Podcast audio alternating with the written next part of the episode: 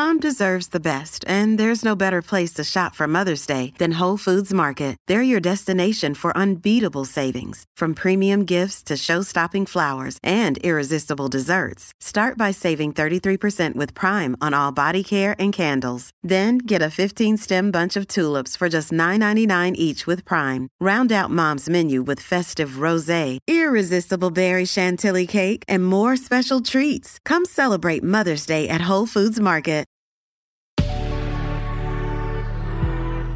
Good risings. I'm Liz Earnshaw, and this is Hash It Out.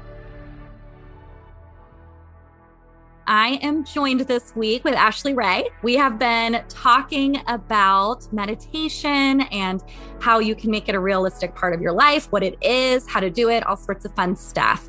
And today, I have a question for you that I often get in my therapy room when I'm working with individuals or couples and I'm suggesting meditation to them. And something that people ask a lot is when do I start to see ROI on this? For anybody that doesn't know, when do I start to see return on investment in what I'm doing. A lot of people will start doing it and they'll come in and say, I don't know, it feels nice while I'm doing it, but it's not doing much for me. Or I'm really struggling. It never seems to work while I do it. And so I would love to hear what your thoughts are on that. I love this question. And I I get it. I am a type A as well. I'm an entrepreneur. I end up coaching and teaching a lot of entrepreneurs, people in finance, people in tech. So there's like this different part of the brain being used.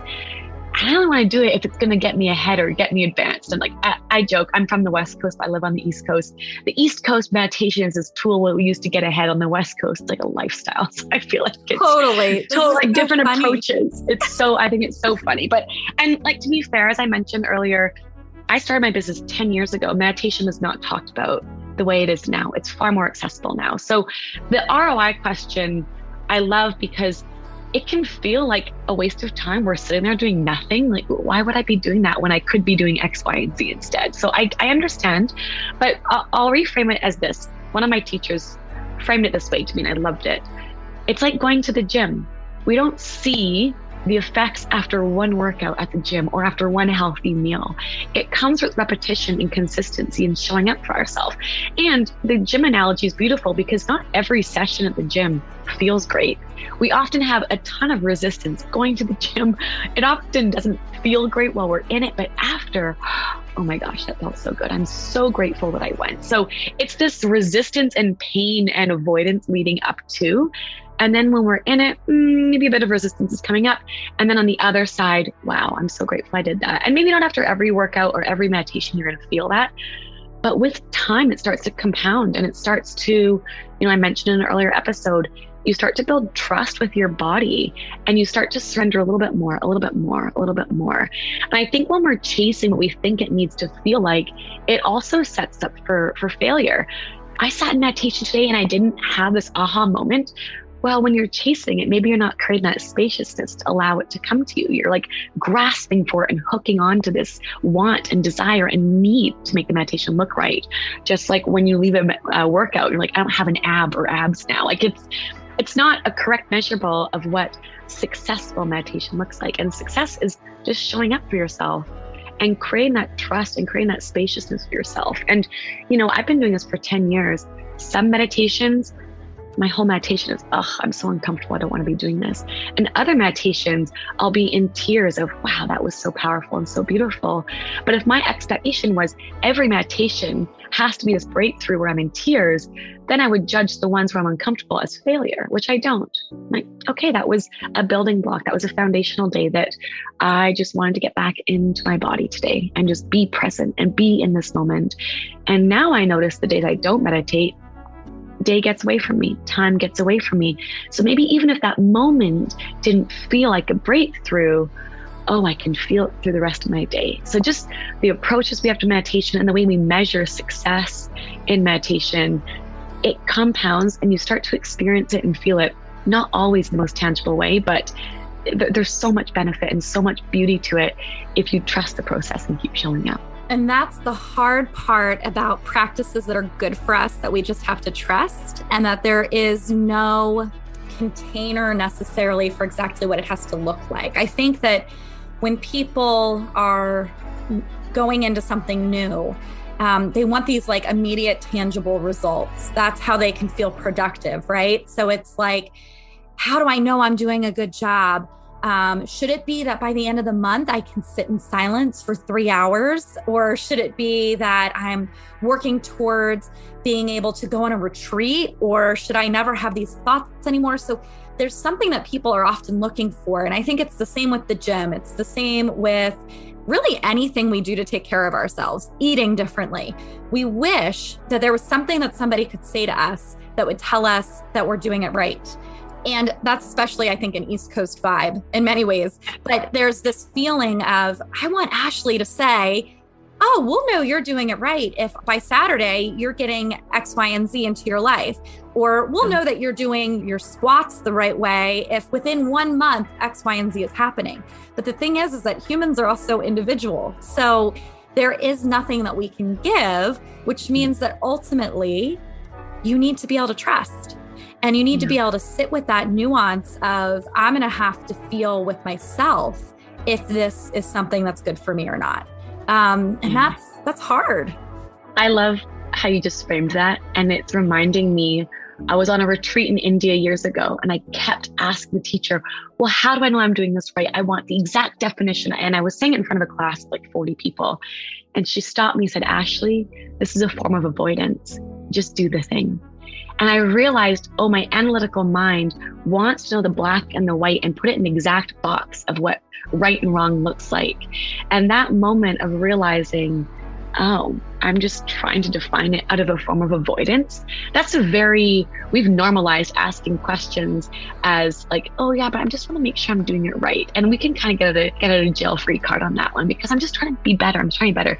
No, there's no right or wrong way to sit and breathe. I'll share tips tomorrow on how we can get there and what we can do, but you can just sit and breathe wherever you're sitting right now listening to it and you're meditating. So my analytical mind also gets hooked into these things. And this is my life. So I, I mean, it's normal. And it happens everywhere. I know that this is a little bit of a tangent, but it just came up for me as you were talking. So I have a staff of over 30 people, and I like to help people become leaders, not just people that are managed, right? Because I trust them. And mm-hmm. so when I'm helping people to get into their position, I often don't i give direction of outcome that i want and how they could do that you know oh this is how you log into your email and da da da da but i don't say things like I need you to message 15 people by the end of the week and we'll check off the box and that means you're successful.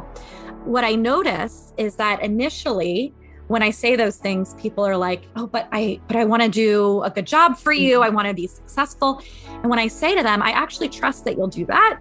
And I mm-hmm. trust that if we're not getting there, we'll talk about it. And I don't want to give you the parameters that you think you have to use for that measurement because that's actually not going to help you to be successful. You have to be successful in your own way. That's really uncomfortable for the first like month of working with me, I think. But then what they start to notice is, oh my gosh, I didn't need her to tell me that I should email them instead of call them or that I should use pink instead of purple for the document. Like, that I can come up with it and do a great job. And then I can trust myself too. And I think it's similar with meditation. It feels really uncomfortable to trust yourself at first. But mm-hmm. what starts to happen is you start to realize, oh, you know, somebody else goes to a retreat, and meditates. That's cool. But the way I meditate is when I'm on my bike and I'm mm-hmm. really active, or the way I meditate is when I'm washing dishes or cleaning the floorboards or whatever it is. But that it's okay to trust yourself to do it in your own way. And that if you have a teacher that's telling you there's only one way to do it, they're actually not trusting you. Yeah. And I think what's so funny about this is the trust is developed the more you meditate. Yes. you the more you take the, the risk. it all it all comes together. It all comes It all together. comes together. mean, but something to normalize is that it's actually very normal human experience for people to not trust themselves at first and to need to take the risk so that they can see themselves doing the thing. And so, whether you're doing a new work task or meditating or trying a new communication pattern with your partner, you're probably not going to think you're doing it right at first. And that's okay. And as long as you keep trying, you will start to develop that trust. That's actually how you develop it. Yeah, I believe confidence and trust comes with momentum and just leaning into it and trying it and testing it. So I love that. Amazing. So we will be back tomorrow to talk more about meditation. Ashley is going to share some tangible things that you can do to begin to integrate meditation into your life. So make sure that you join us tomorrow.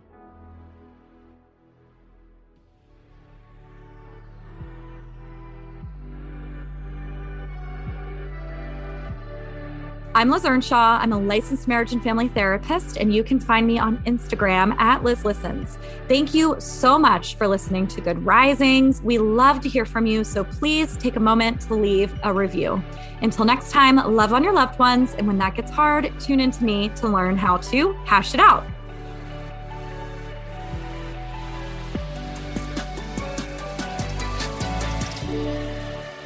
Good Risings is presented by Cavalry Audio. Sick of being upsold at gyms? My guy, you're currently a base member. For $90 more, I can upgrade you to our Shred membership. For $130 more, you'll be a Swole member. And for just $300 more, you'll reach Sweat Platinum. At Planet Fitness, you'll get energy without the upsell. Never pushy, always free fitness training and equipment for every workout. It's fitness that fits your budget. Join Planet Fitness for just $1 down and $10 a month. Cancel anytime. Deal ends Friday, May 10th. See Home Club for details.